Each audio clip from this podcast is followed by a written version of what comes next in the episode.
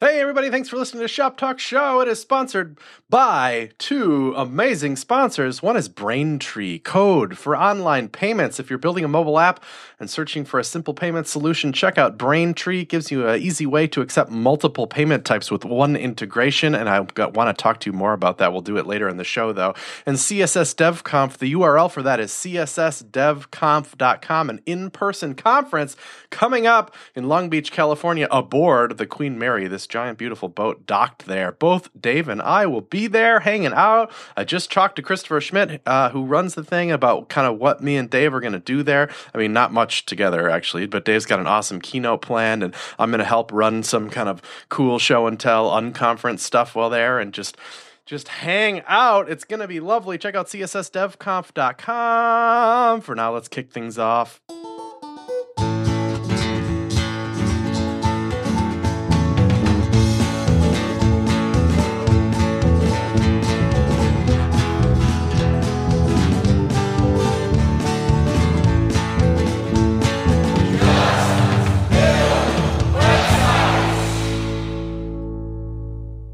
Hello, welcome to Shop Talk Show. This is Chris Coyier. Today's show brought to you in four parts entitled This Idea Must Die. And it's an interesting idea, I think. Uh, have you ever been aware of an idea that you just think is so weird, so absurd, so seemingly unlikely that you can't believe it even exists at all? That's what today's show is all about. Ideas that need to die, uh, especially pertaining to the web industries, ideas that need to die for the web industry to, to, to move forward. Maybe technical ideas, maybe big thinking ideas. We're going to bring you stories on uh, blind men and elephants, zealots in an ancient square, CSS selector performance. Stay tuned. That was a maybe the best intro we've ever done, Chris.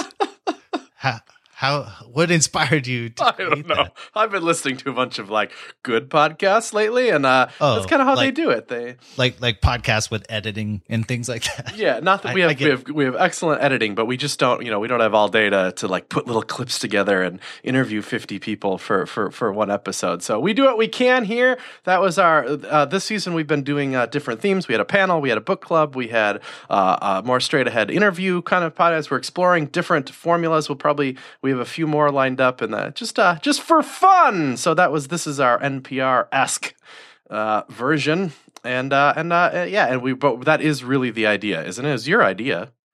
Yeah, this is actually so the the title of this show is This Idea Must Die. Uh, I was inspired by a, an episode of Freakonomics, which was inspired by a book of that title, This Idea Must Die.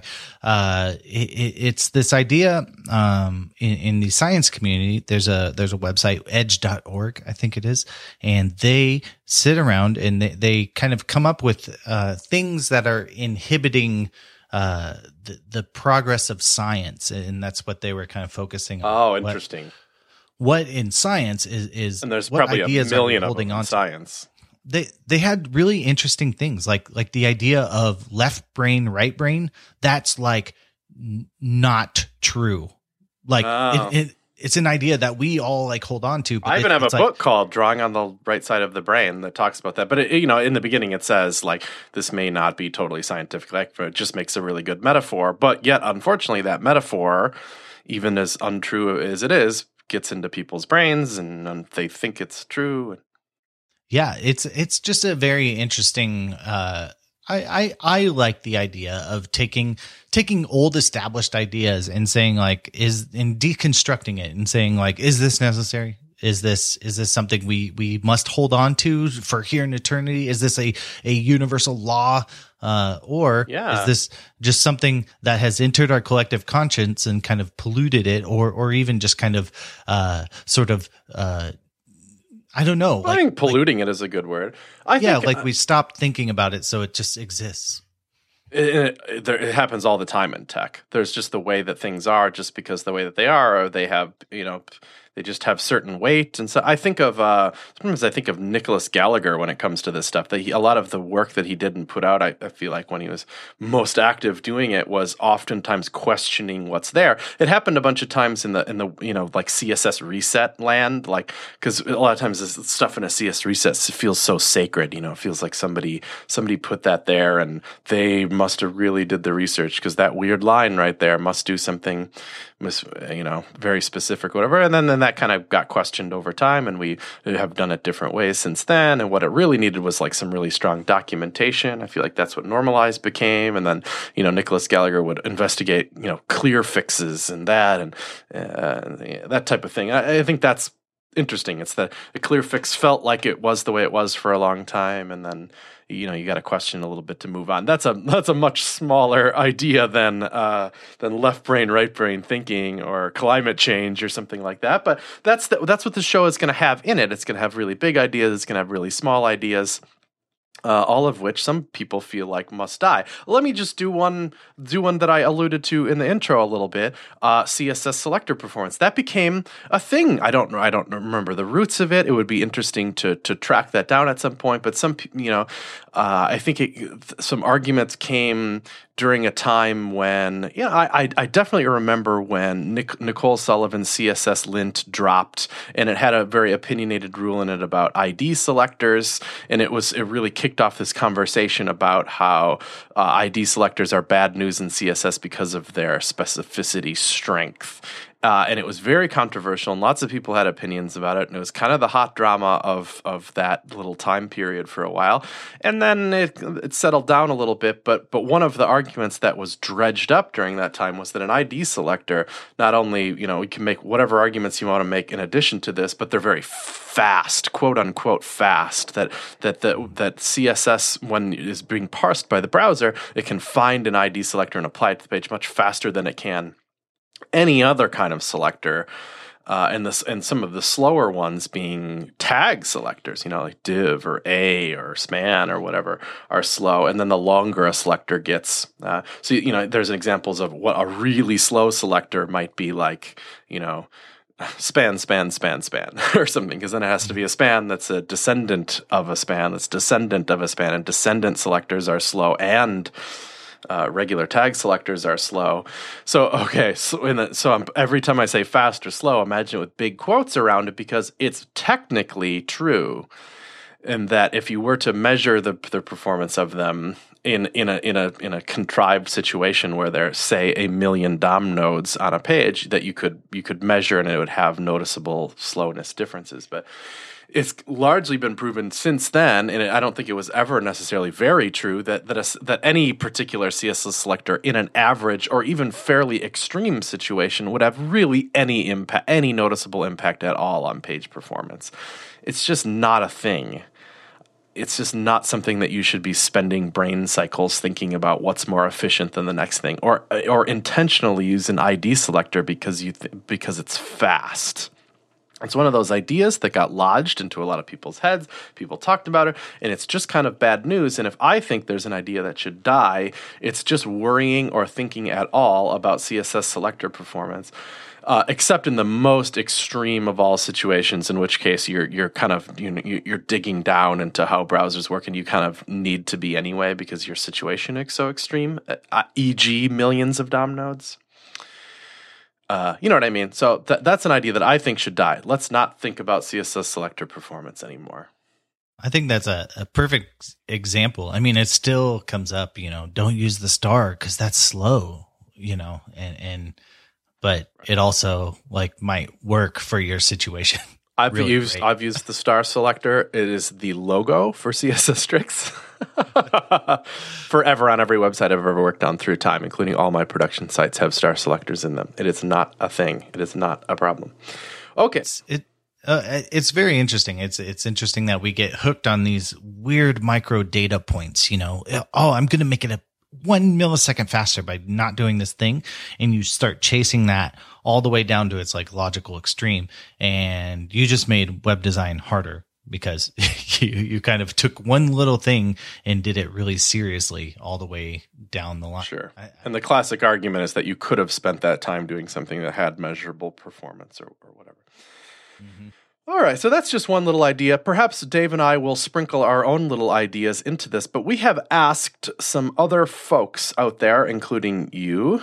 So perhaps your if you sent one in, perhaps we'll get to it. Uh, and and some other folks have sent us audio clips uh, about their ideas, and we want to kind of hand the microphone over to them and have them give you as much time as they need to explain what their idea is of something on the web uh, that could die.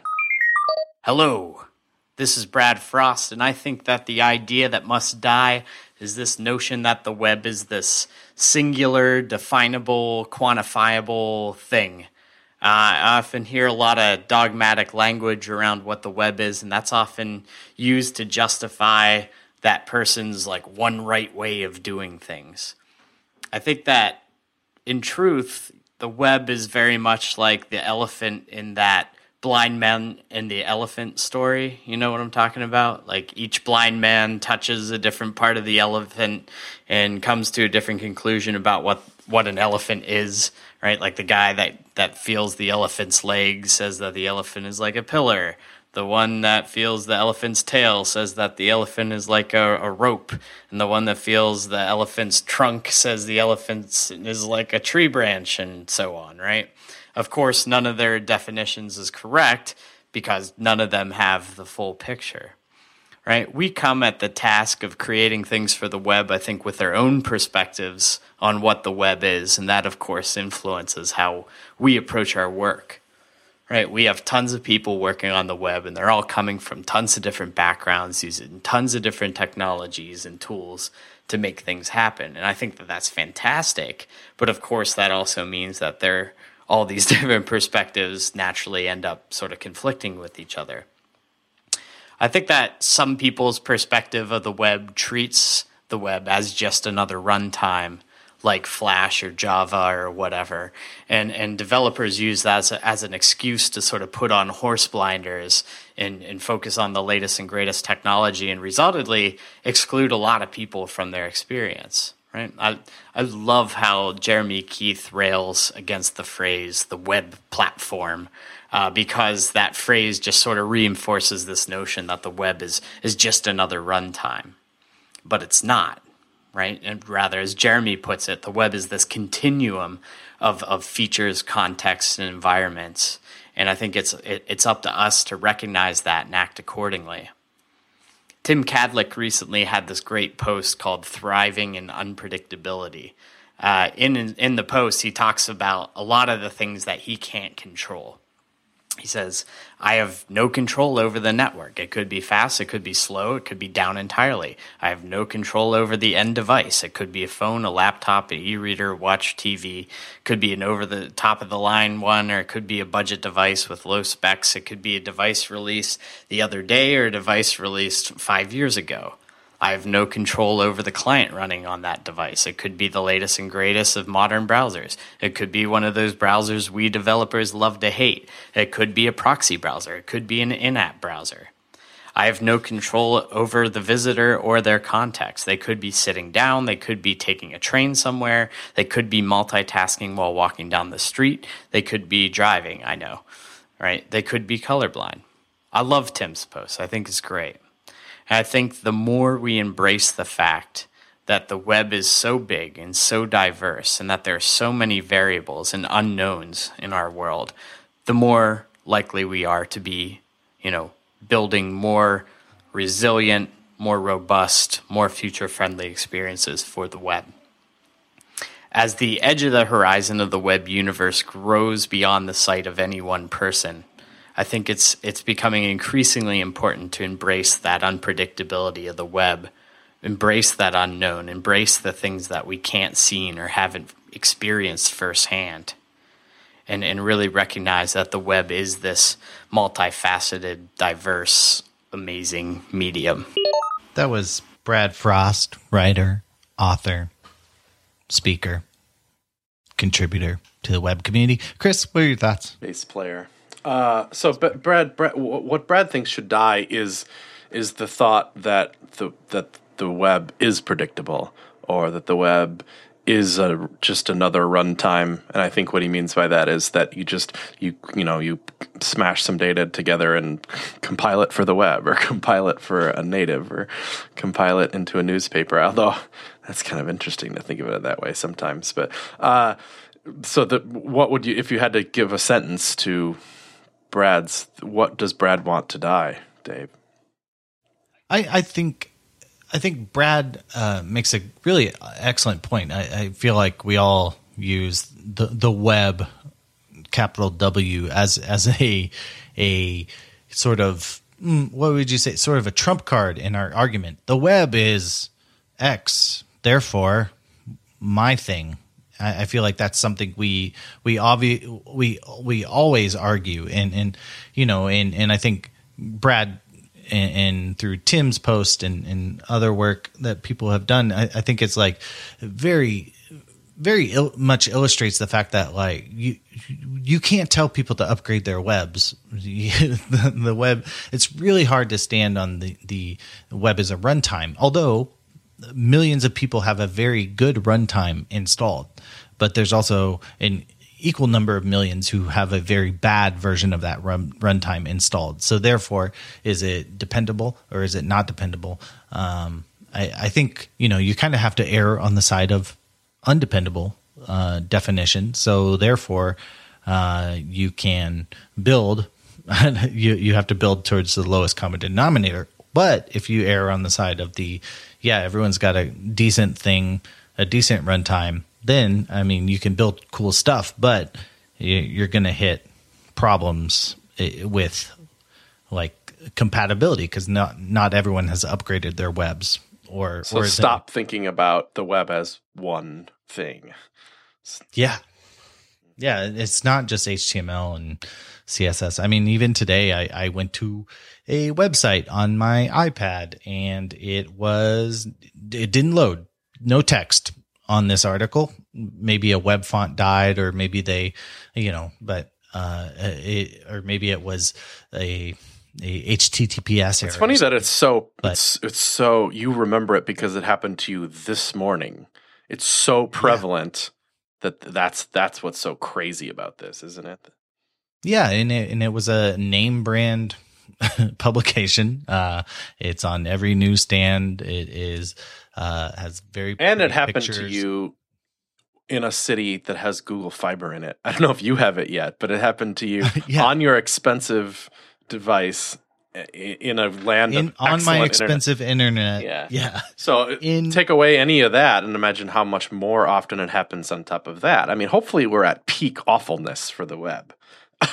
yeah, yeah. You you wonder when it's going to get better, when things are going to turn and yeah. become rapidly better. So. Maybe they will. A, a, hot topic as we record this is ad block, and I think we should probably do a show on it. So let's hold off on that kind of thought. And Brad would be excellent to probably have on that too, because he has so much death to blank on this uh, uh, uh, that he talks about as well. So so uh, good. Thank you, Brad for the for the for the for the thoughts there, and of course we couldn't agree more. Hey, this episode was brought to you in part by CSS DevConf. The URL there, literally cssdevconf.com. It's coming up October 26th through 28th in Long Beach, California. So come on out, hang out with Dave and I. We'll both be there aboard the Queen Mary, kind of an unusual large docked ship that's now a kind of hotel and event space and stuff. Very much looking forward to that. It's going to be super fun. Uh, uh, invest in upgrading skills in two days. Uh, plus, there's a workshop day by seeing what's happening next with building at the annual CSS Dev Conf. Go there to register for it. Uh, uh, get inspired by practical, actionable takeaways, hear keynotes from Gina Bolton, Dave Rupert, Val Head, Sara Soueidan. I'm going to run some cool little uh, side conference kind of stuff. I think some show and tell, get like people more involved with just whatever you're working on. Bring it there, tell me about it. We'll kind of present it in some kind of space. I think it's going to be kind of awesome. Uh, lots of sessions like container based RWD with element queries. I totally want to watch that. I'm aware of what element queries are, but kind of want to like look at solutions right now. It's just I was just working on one like yesterday that was like I really wish there were element queries because I'd prefer to write queries for this module that can go on different pages and different scenarios. And oh, I wish that was a thing. Uh, there's ways, but uh, it's not quite in browsers yet. But maybe there's interesting ways, or maybe it kind of is. I don't know. Let's go to the talk and find out. Smoothly migrating to Flexbox, the dark arts of light speed. Ooh, weird. Stick around another day by adding a workshop to it. Anyway, you can you can you can check it all out. See all the speakers. See the schedule. See the the vibe at cssdevconf.com.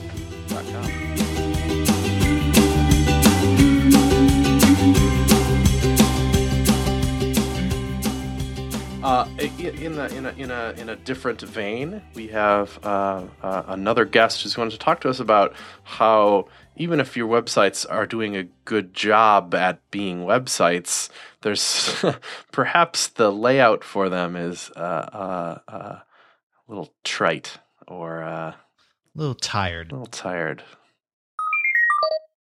This is Jen Simmons from the Web Ahead podcast.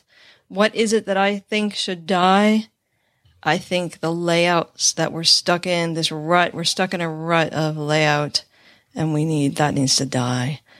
What am I talking about? I'm talking about having a header, a sidebar, a main content column, and a footer, and this sort of holy grail layout where, uh, all the content is in a straight line vertically on the page and there's no variation whatsoever.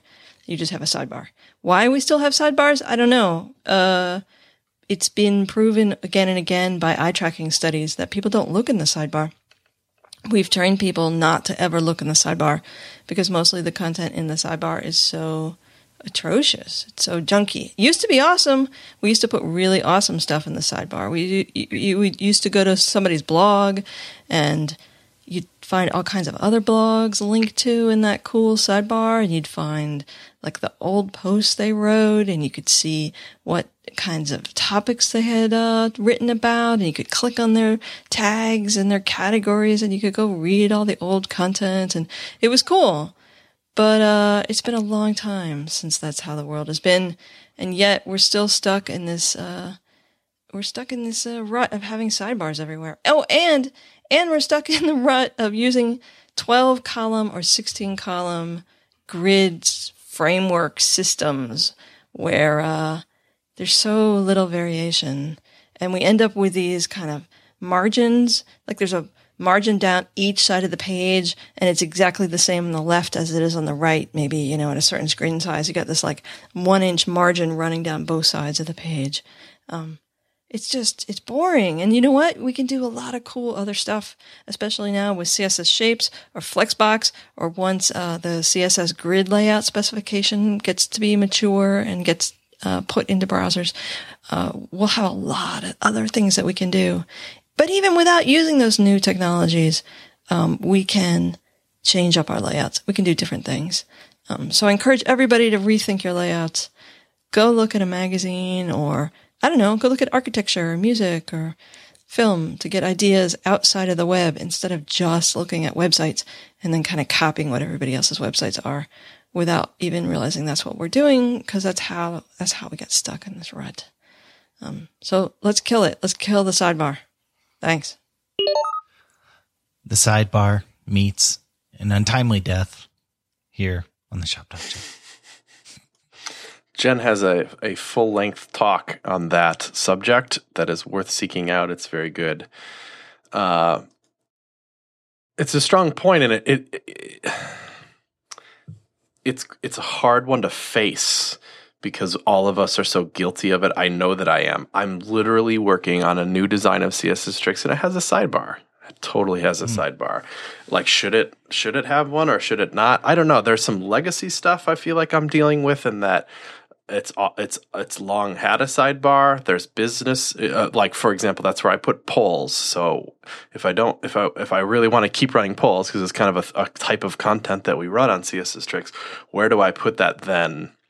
And it certainly is something that could be rethought. I could be just a footer section more, or there could be some kind of link elsewhere on the page that would get you there. But it's just it's some it's no like major idea has sprung to my mind and it just doesn't bother me so much that it is in the sidebar.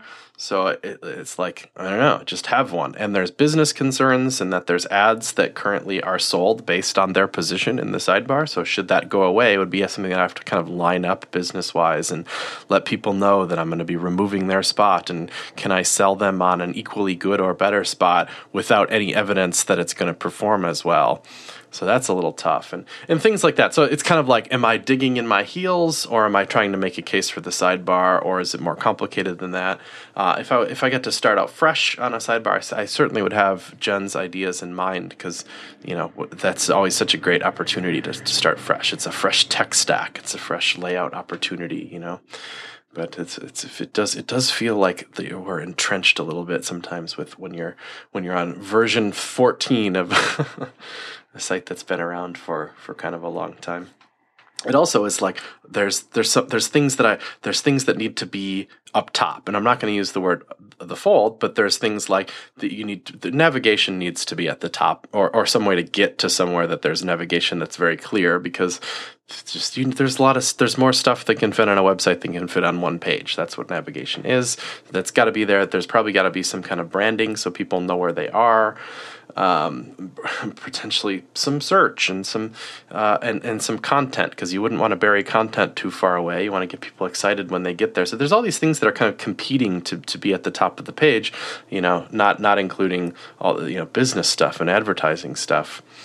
So so I feel like the sidebar is this like quick answer to well I can put the content over here and I can put some some for example the sidebar opens up an opportunity to to put an ad in so I can I can do that and I can they can both win they can both be at the top of their respective column. So I know I, f- I feel like I'm I'm arguing against Jen. I'm absolutely not. Uh, but I just wanted to know that the conversation is is complicated. I feel like it, it could it deserves like a, a, a Tumblr or something that's like here's some layout solutions that are unusual and interesting and effective that are also practical and have tackled some of these issues because there are certainly out there. What do you think, Dave? I th- I I think Jen makes an amazing point. I, I think she and her talk uh, shows studies about sidebar blindness, you know, eye tracking studies and in heat maps where mouses clicked and moved and and the sidebar is always a barren wasteland. Um, Gerry McGovern, also An Event Apart speaker, likes to point out that you're more likely to get struck by lightning than quick, click a banner ad. Um, it, like statistically more likely. So I find that uh, fascinating. I find that I, I find that shocking. I, I find that very uh, eye opening. And, and to my brain, I'm like, well, we got to do something about this. No, it's it's a it's a problem. Uh, in I think it is. I think people uh, treat sidebars like they do hamburger menus and and the, it's a dumpster for for your afterthoughts you know? Bowls and ads uh, yeah you can say it. it's cool. For your polls and ads no i i mean for for your site I, I, the polls are a very prominent part and it maybe doesn't make sense maybe it is a, a piece of content but but it's also a nice accessible to have it accessible in a sidebar or something uh, and if you were to put it at the footer of your article, it might just look like some weird recirculation module, and people would not pay it attention either.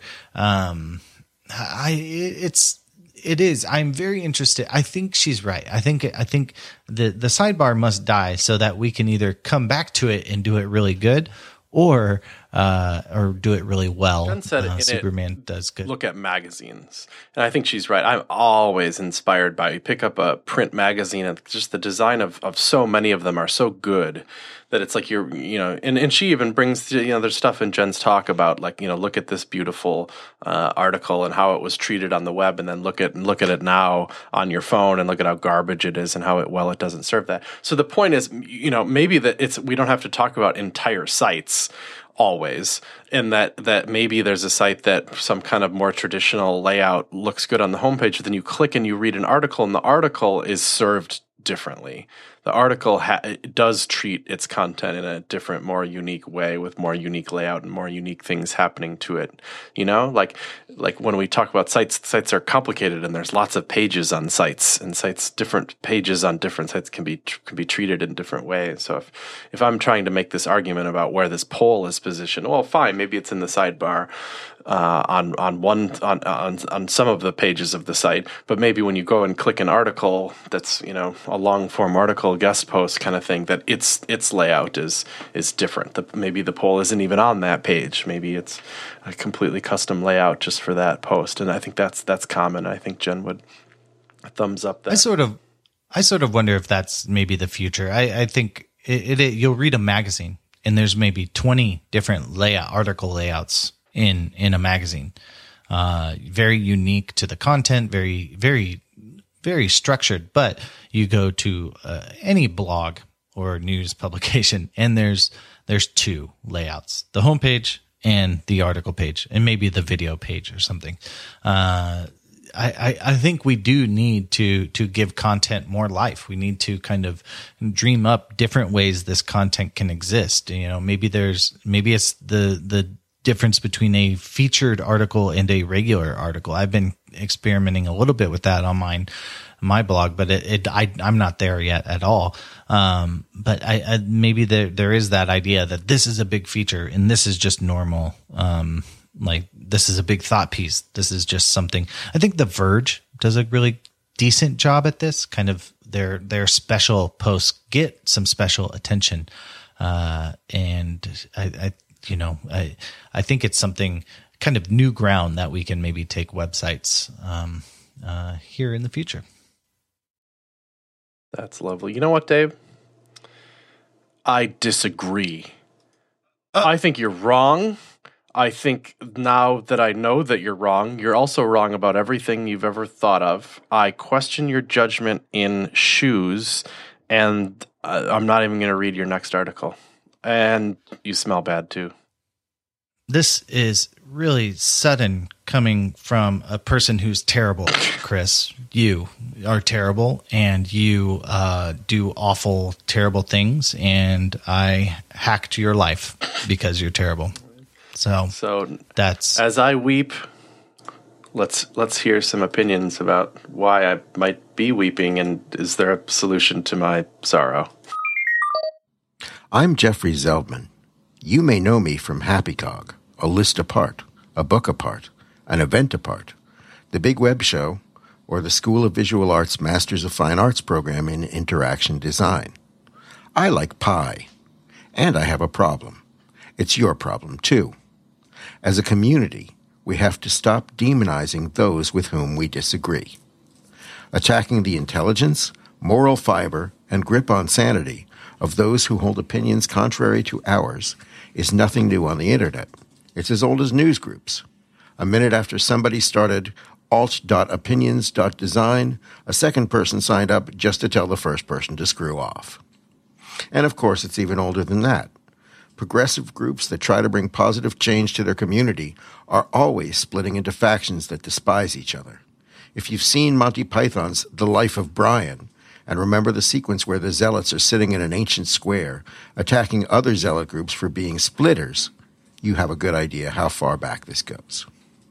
To J. Edgar Hoover, there was no difference between Lenin, Stalin, and Trotsky. But boy, did the Stalinists and Trotskyites disagree with that point of view. Ask two communists a question and you'll get three answers and four bullets. And minus the bullets, the same is true for social progress minded web designers and developers. And it's equally true for reactionaries, who think the system is fair to everyone since it's always been good to them. Until we are free to disagree on the most sensitive of subjects without maligning each other's integrity, we will not be able to solve the biggest problems we face as a people and an industry.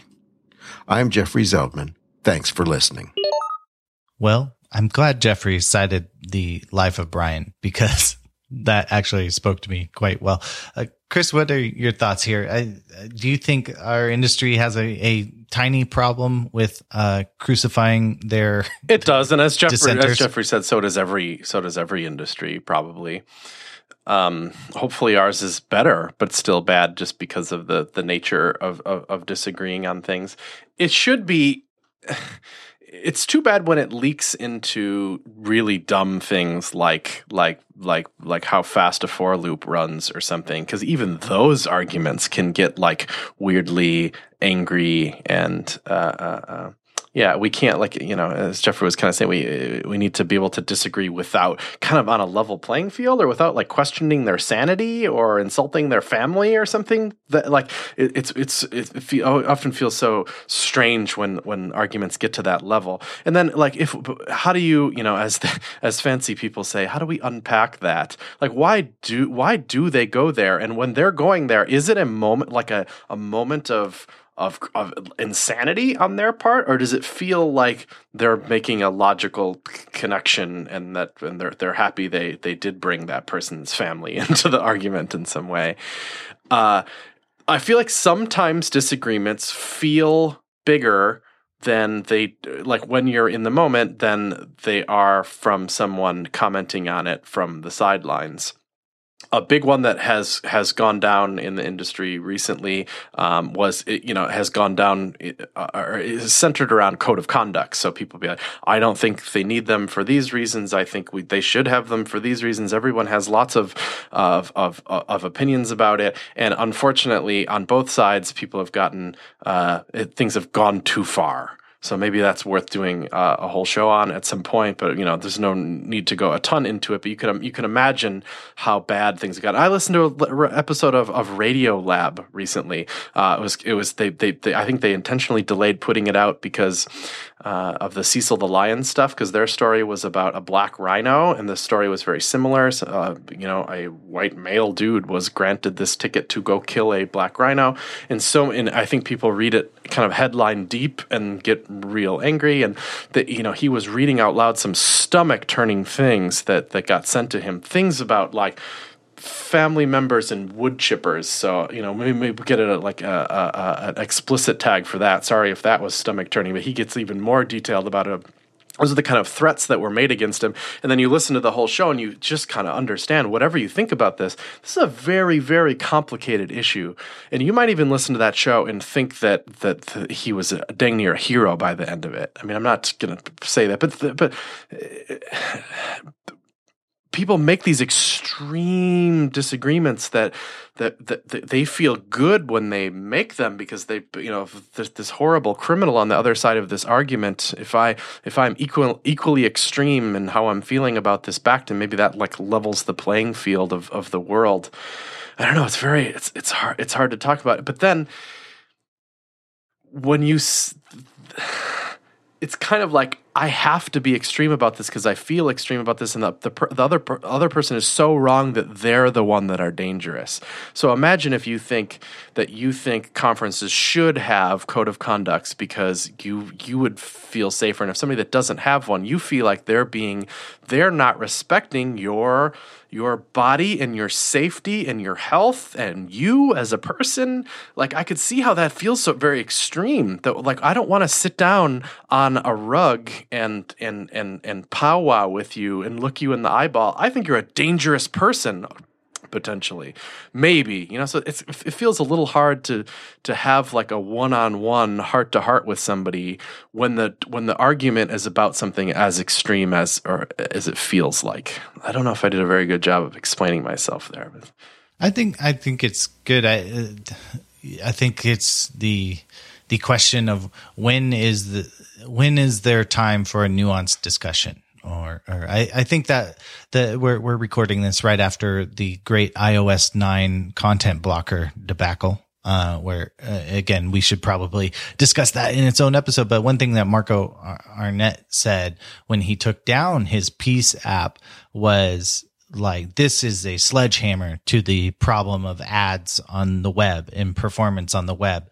Uh, I I think we need a more nuanced discussion, and I thought that was uh, really smart. And, and, Marco may have been trying to get himself out of the center of that that that big uh, debate. But I, I, feel like I feel like that's the thing. And, and you know, if I were to add my kind of two cents to this whole this idea must die thing. I, I think you know there there's this uh, it's the right thing to do is is a common argument. You know, uh, uh, uh like you should do that because it's the right thing to do.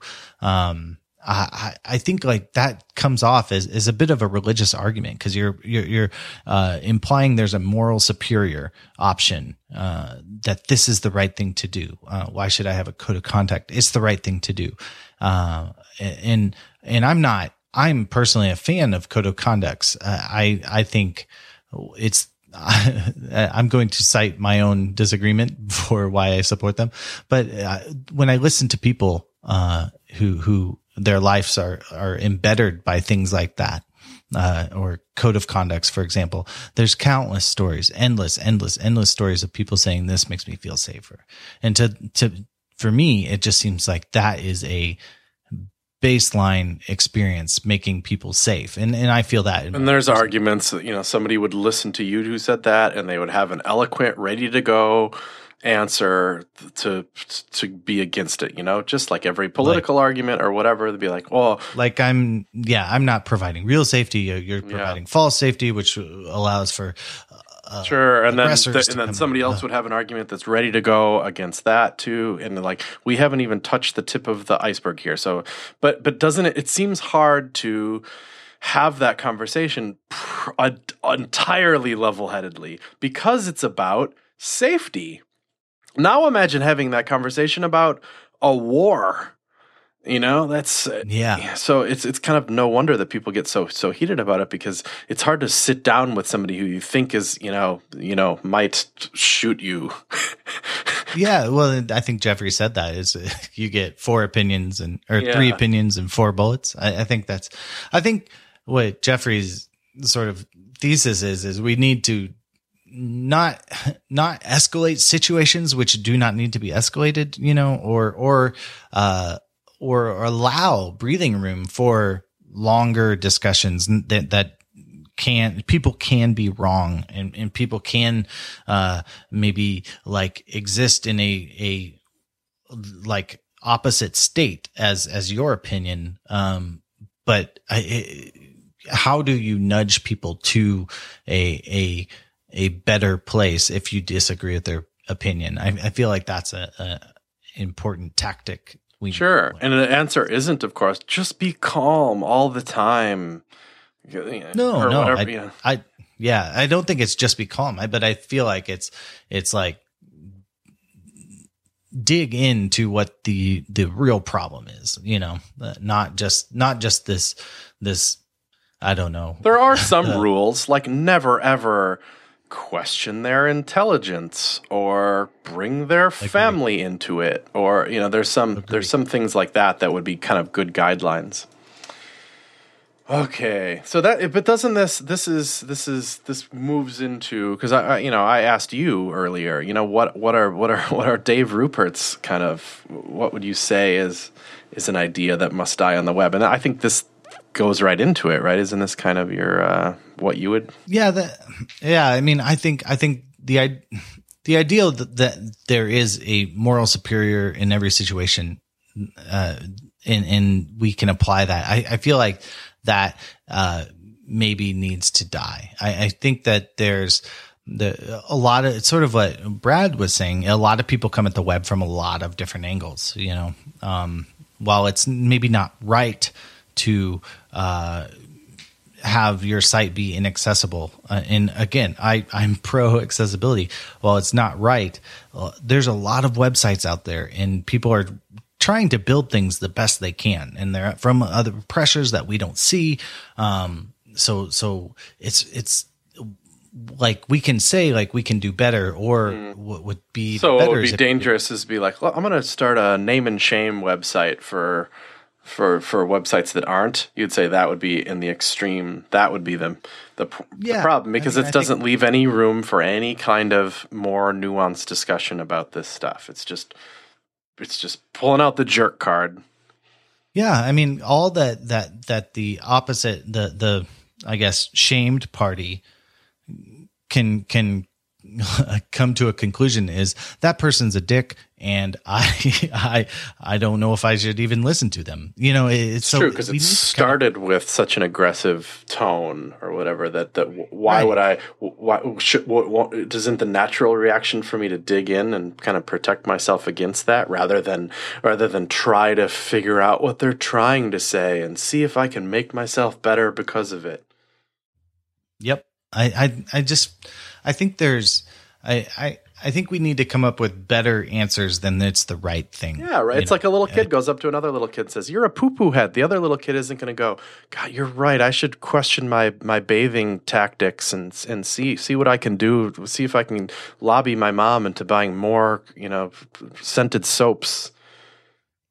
yeah, you can't. Uh, it's hard to defend anything that's just kind of Ah, like, you're like a- you're a poo uh, poo head too. You're worse poo poo. that's that's what happens. you're a double poo poo head, and I've actually used that argument on Twitter before because somebody I said something and they were like wrong, and I was like, uh, double wrong, no taxis backsies because I I just they were just saying I was wrong with no justification uh, in any kind of way or or if I said you say one thing wrong and this is maybe the thing I think most needs to die.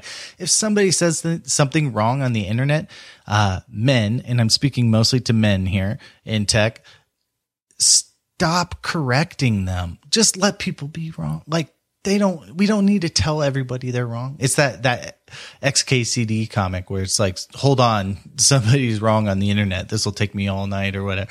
Eh, we just just unfollow or or or ignore mute. There's there's lots of other options uh and you don't need to uh take somebody down quote unquote in my opinion Well said, Dave. This episode was brought to you in part by Braintree, code for easy online payments. If you're building a mobile app and searching for a simple payments solution, check out Braintree. I mean, it's literally what it is. It is APIs for taking money for stuff that you're selling on the web, like your web app that you're building, for example. So let's say you want to start taking uh, credit cards, you want to start taking PayPal, Apple Pay, Bitcoin, Venmo uh, cards, all that stuff with a with a single integration. You use it. So imagine you're like writing a web app. You're like, okay, I want to take credit cards, so I'm going to use this API. I'm going to write all this stuff, take credit cards. Now I want to take uh, some other payment form too that's interesting to my web. Do you want to deal with an entirely different set of APIs that return different data and different formats and handle it all and deal with switching between those t- payment types and all that type of stuff? Do you want to deal with how many APIs do you want to deal with? you want to deal with one, or do you want to deal with a whole bunch of different ones? Uh, that's what's why Braintree is so cool because it's kind of like a middleman API for lots of, of things uh, that are very attached to pay. You kind of because you kind of have to take PayPal. It's kind of stupid not to, uh, just because there's a lot of people on it that prefer to pay with it, and you're a little bit shooting yourself in the foot if you don't take PayPal. Just kind of my opinion there. Uh, deals with them with the same API as all the other payment types, which is pretty great. So. Uh, sign up for Braintree. Use the go to the website and click the, the link in the show notes. Because if you do that, you get your first fifty thousand dollars in transactions transaction or, or, uh, uh, with with no fee. Uh, transaction fee free. it's a little hard to say, uh, but yeah, pretty cool. Sign up for Braintree. Well, I thought we have a couple of quick hits that we can do real quickly that we don't need to dig in as far. But um, we put out a tweet a while back asking for ideas for this, and uh, some people maybe didn't have the time, and I know one person specifically didn't have the equipment to to record an audio thing. So, well, I thought we'd read a couple of these tweets uh, because they're they're fun and in line with this show. So.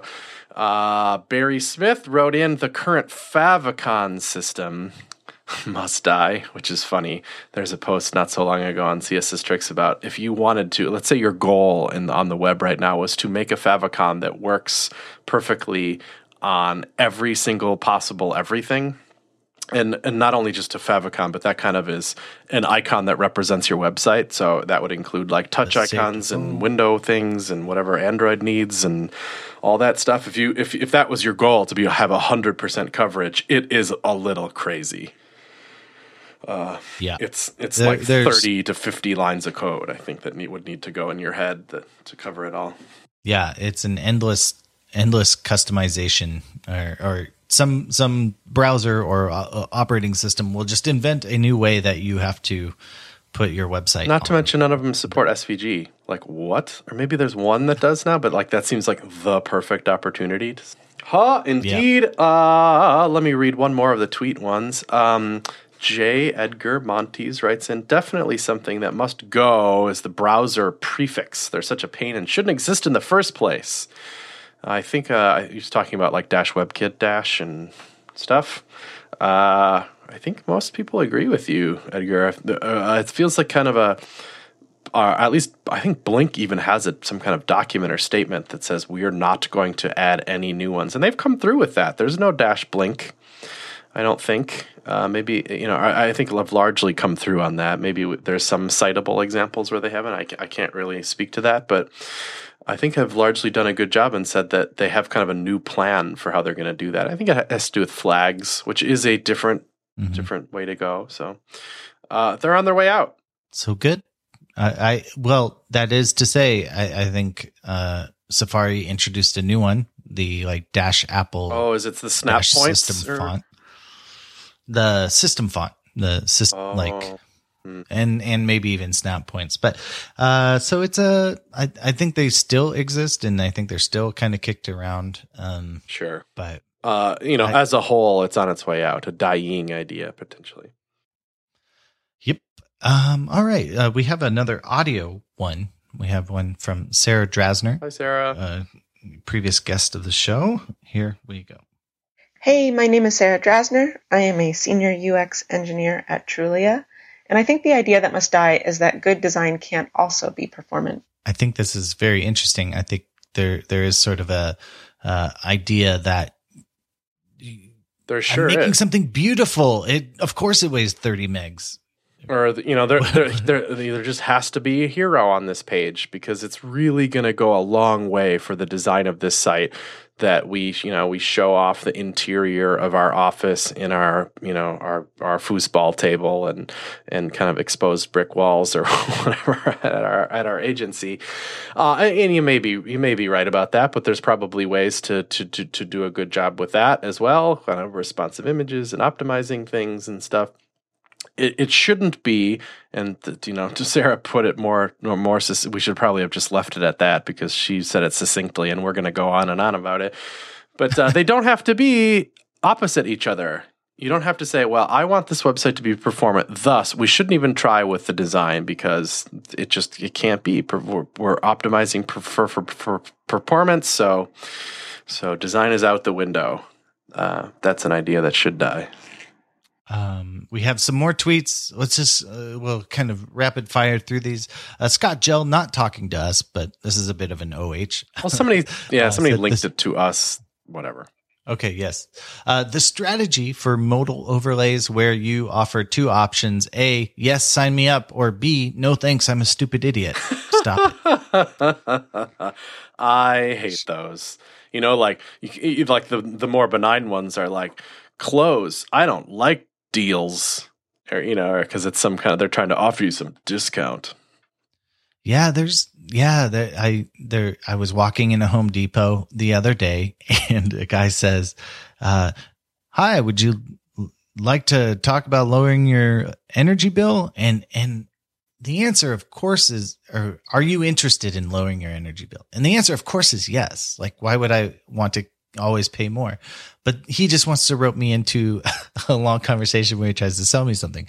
Uh, and so I, I, I felt like that was very similar dark pattern tactic. And I've seen some other dark patterns. There, there's people where you're going through a flow, you know, and, and you're like, no, thanks. I don't want that. And it's like the, are you sure screen and they flip the, the positive and negative signal. And they even add like priority to the, to the opposite one to kind of trick you. There, there's a lot of little dark patterns out there kind of creeping back in. Um, I, I know companies just send you push notifications just so you have that little badge on your icon so that you open up the app just so they get an app open in their stats. So it's, uh, the world is a dark place outside. Seems like ripe for the Onion app to do that. Be like, we just we just put that badge there just so you'd come. You know. Uh, oh, and then and then it, as I was just reading down that Twitter thread, and Karen McGrane linked to cruelestopouts.tumblr.com, and they are funny. Uh, don't miss this Sunday Awesome. dispatches. No thanks. I hate creativity.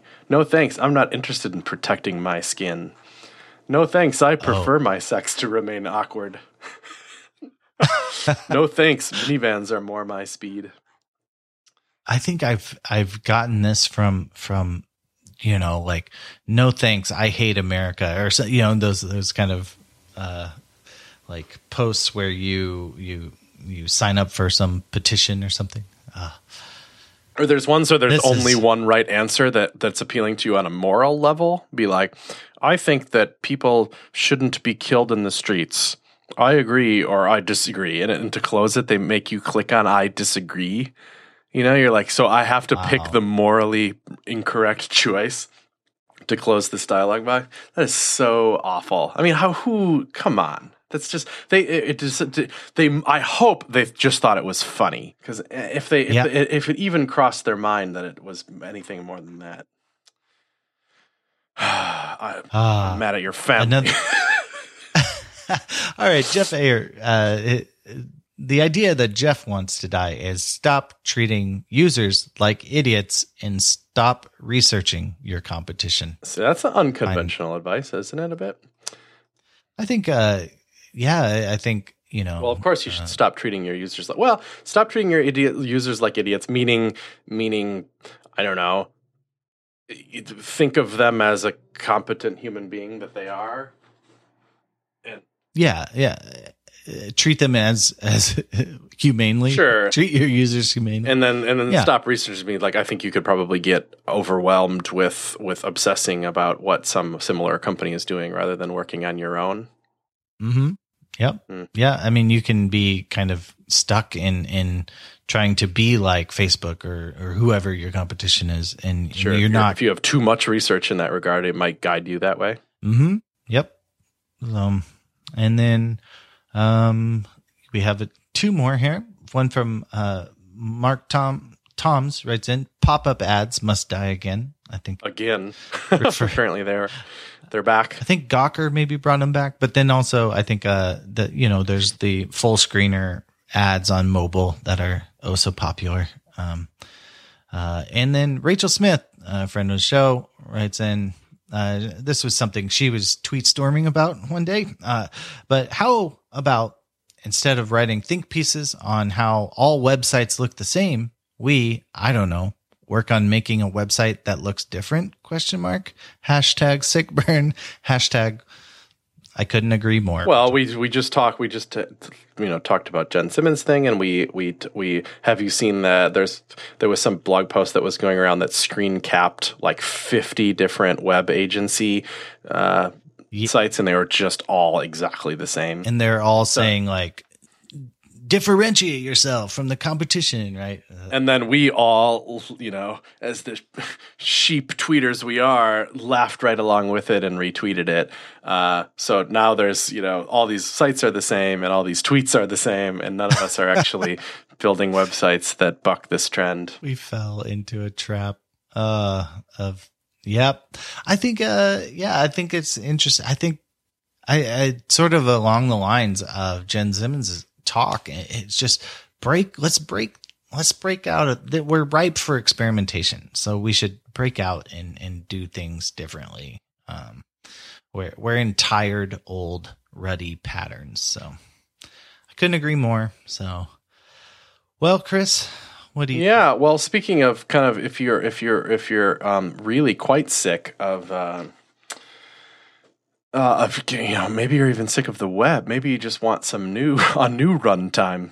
Uh, I don't know, but there's there's lots of new stuff that's coming to the web that's always like really wild, really interesting, really different. I was just me, m- remember when me and you were just at at, at uh, in Chicago at AEA Chicago together, and uh, we were looking at a bunch of VR stuff. Dave, you've been kind of uh, continually interested in VR. Yeah. Uh, just because it's kind of impressive, especially that, like, why is it attached to the web? It seems like VR seems like one of those things that's like a computer related thing, but like not necessarily for the web, but for some reason it works really well on the web, maybe because it's leveraging WebGL or whatever, which is cool. But anyway, there's a lot of VR stuff that's, believe it or not, happening on the web. Uh, and one company that's uh, very highly invested in this is called AltSpace VR. It's really altvr.com, and they just so happen to be uh, hiring a virtual reality front end UI engineer. So UIs that happen kind of in virtual reality, which is pretty cool. They write, we need design minded front end developers with a deep knowledge of modern web development to create next generation user interfaces. Wow, what an opportunity, you know? Uh, uh, they work in Chrome and they're, they have these VR APIs to, to present web apps. Uh, in holographic 3D to devices like uh, the Oculus Rift and the HTC Vive. Um, and then they're like, you know, if you're sick of like supporting old IE or something, this is uh, this is not that. You know, you're going to be working with the, the latest and greatest kind of APIs on, on new stuff. So the job is at again Alt Space VR for front end UI engineer. So we'll put a link to that in the in the show notes. Pretty cool job opportunity up out there on the Shop Talk job board.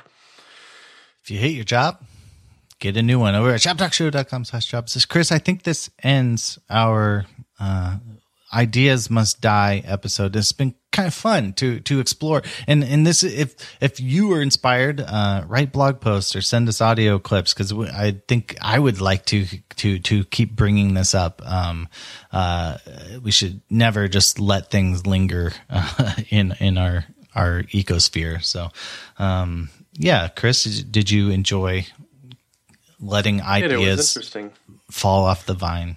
Good. It was just what I hoped it would be. That there was there was um, you know social ideas in here and and and tech ideas and big ideas and small ideas and yeah. well, It that that's going to be it for us. Uh, I feel thanks, like we should have everybody. like a Tori Marilatina joke or whatever at the end here. But maybe next time. next time. Uh, thanks everybody for listening. Be sure to vote this up in your podcatcher of choice. Uh, five stars. It's just that easy. That's how people find out about the show. And uh, follow us on Twitter at Shop Talk Show. And and I think uh, yeah, that's gonna maybe do it for us. But um, oh, hold on, I'm getting getting another call here. Hold on, just one second. Oh, oh, oh, oh, oh. Hey, I have another one. Uh, this is Jen Simmons again from the Web Ahead. Um, what needs to die? I- think a whole expectation that everybody in the industry is the same one flavor of nerd. That everybody is a 23 year old white straight boy who likes to eat Cheetos and play video games and wear t shirts from conferences. Uh, and maybe maybe you are a 23 year old white straight boy living in the valley in, in Silicon Valley, wearing right now a conference T-shirt and eating some Cheetos. uh, that's cool. I don't mean to say that you're wrong. You're not. Cool. Rock those Cheetos. But what's so stifling and sometimes just overwhelming is this idea that we keep wandering around expecting that everybody is like that. Everybody wants to eat pizza and soda at this conference. Everybody wants to get as drunk as possible. Everybody is a man. Of course, everybody's a man. Girls don't even like computers. Uh, of course, everyone is white. How in the world could anyone who's not white have ever gotten into our industry? Because we're so awesome and they're so disadvantaged. Like, that's just so completely wrong. And I've been lucky enough, I've made decisions in my life to put myself into situations that are not like that. I just came back last week from a, yet another conference where the audience to that conference didn't look anything like that tiny, tiny box that we seem to assume this industry is in. The whole industry is not like that. The whole world is not like that. Now, some conferences are like that. Some pockets of the world can be or seem to be like that. And I'm just sick of it. I'm sick of it. I'm almost at a point where I'm like over it. And I don't want to go to places that act like that anymore. I don't want to go to yet another conference where you can't even get some water to drink because the idea that everyone wants to drink soda is so ingrained that no one even bothered to bring anything except soda. Uh, And it's not about the soda. It's about this idea that we're all the exact same particular kind of person. Um, and that that's where all the money is going. All the VC funding is going to the companies that look like a white, straight, male dominated field. Um, and it's just time to grow up. It's time for us all, all of us to just grow up and stop acting like that because it's not the reality that I want to live in. It's not the world I want to live in. It's not the world that we do live in. And anybody who keeps advocating this, this idea that that is the world is intentionally advocating a world where sexism and racism and classism and crappy habits, bad health dominates. And that's not why I got onto the web. I got onto the web because the web was a place after a century of a certain kind of power structure in a certain kind of way that like if you wanted to make a TV show you had to go through these five big television stations. Or if you wanted to make a, a have a band and make music you had to go through these particular record labels. The web is a place where those rules got broken just smashed. Anybody could start a band and put their album out there for the whole world to buy. Anybody can make a video series and put it online for the whole world to watch. Anybody can write an article or a column or report on some news and put it out there for the whole world to to li- read. That's the web that I believe in. That's the web I want to see. And and uh, and and how we went from this idea that the web was going to be freedom and access and redistribution of power, I'll say it, to this world where you know, everybody is this one particular kind of person and it's all about money. That's all we care about. I, that's not why I got into the web. And I don't think that's why the web was invented. And I don't think that's why a lot of people got involved in the web. So let's take it back from that idea and let's make it something for everybody, especially globally, everybody to participate, everybody to feel like they belong, everybody to feel like they can go to a conference and chime in or go to work and chime in at a meeting and have their ideas heard and not have this kind of oppressive, stifling, stereotypical idea of who's smart and who has good ideas and who carries who's who's around. Um, we don't need hoodies. The hoodie should die, or the I don't know the hoodie stereotype. I, don't know, I have to think about that. We'll come up with some words. That needs to go. ShopTalkShow.com.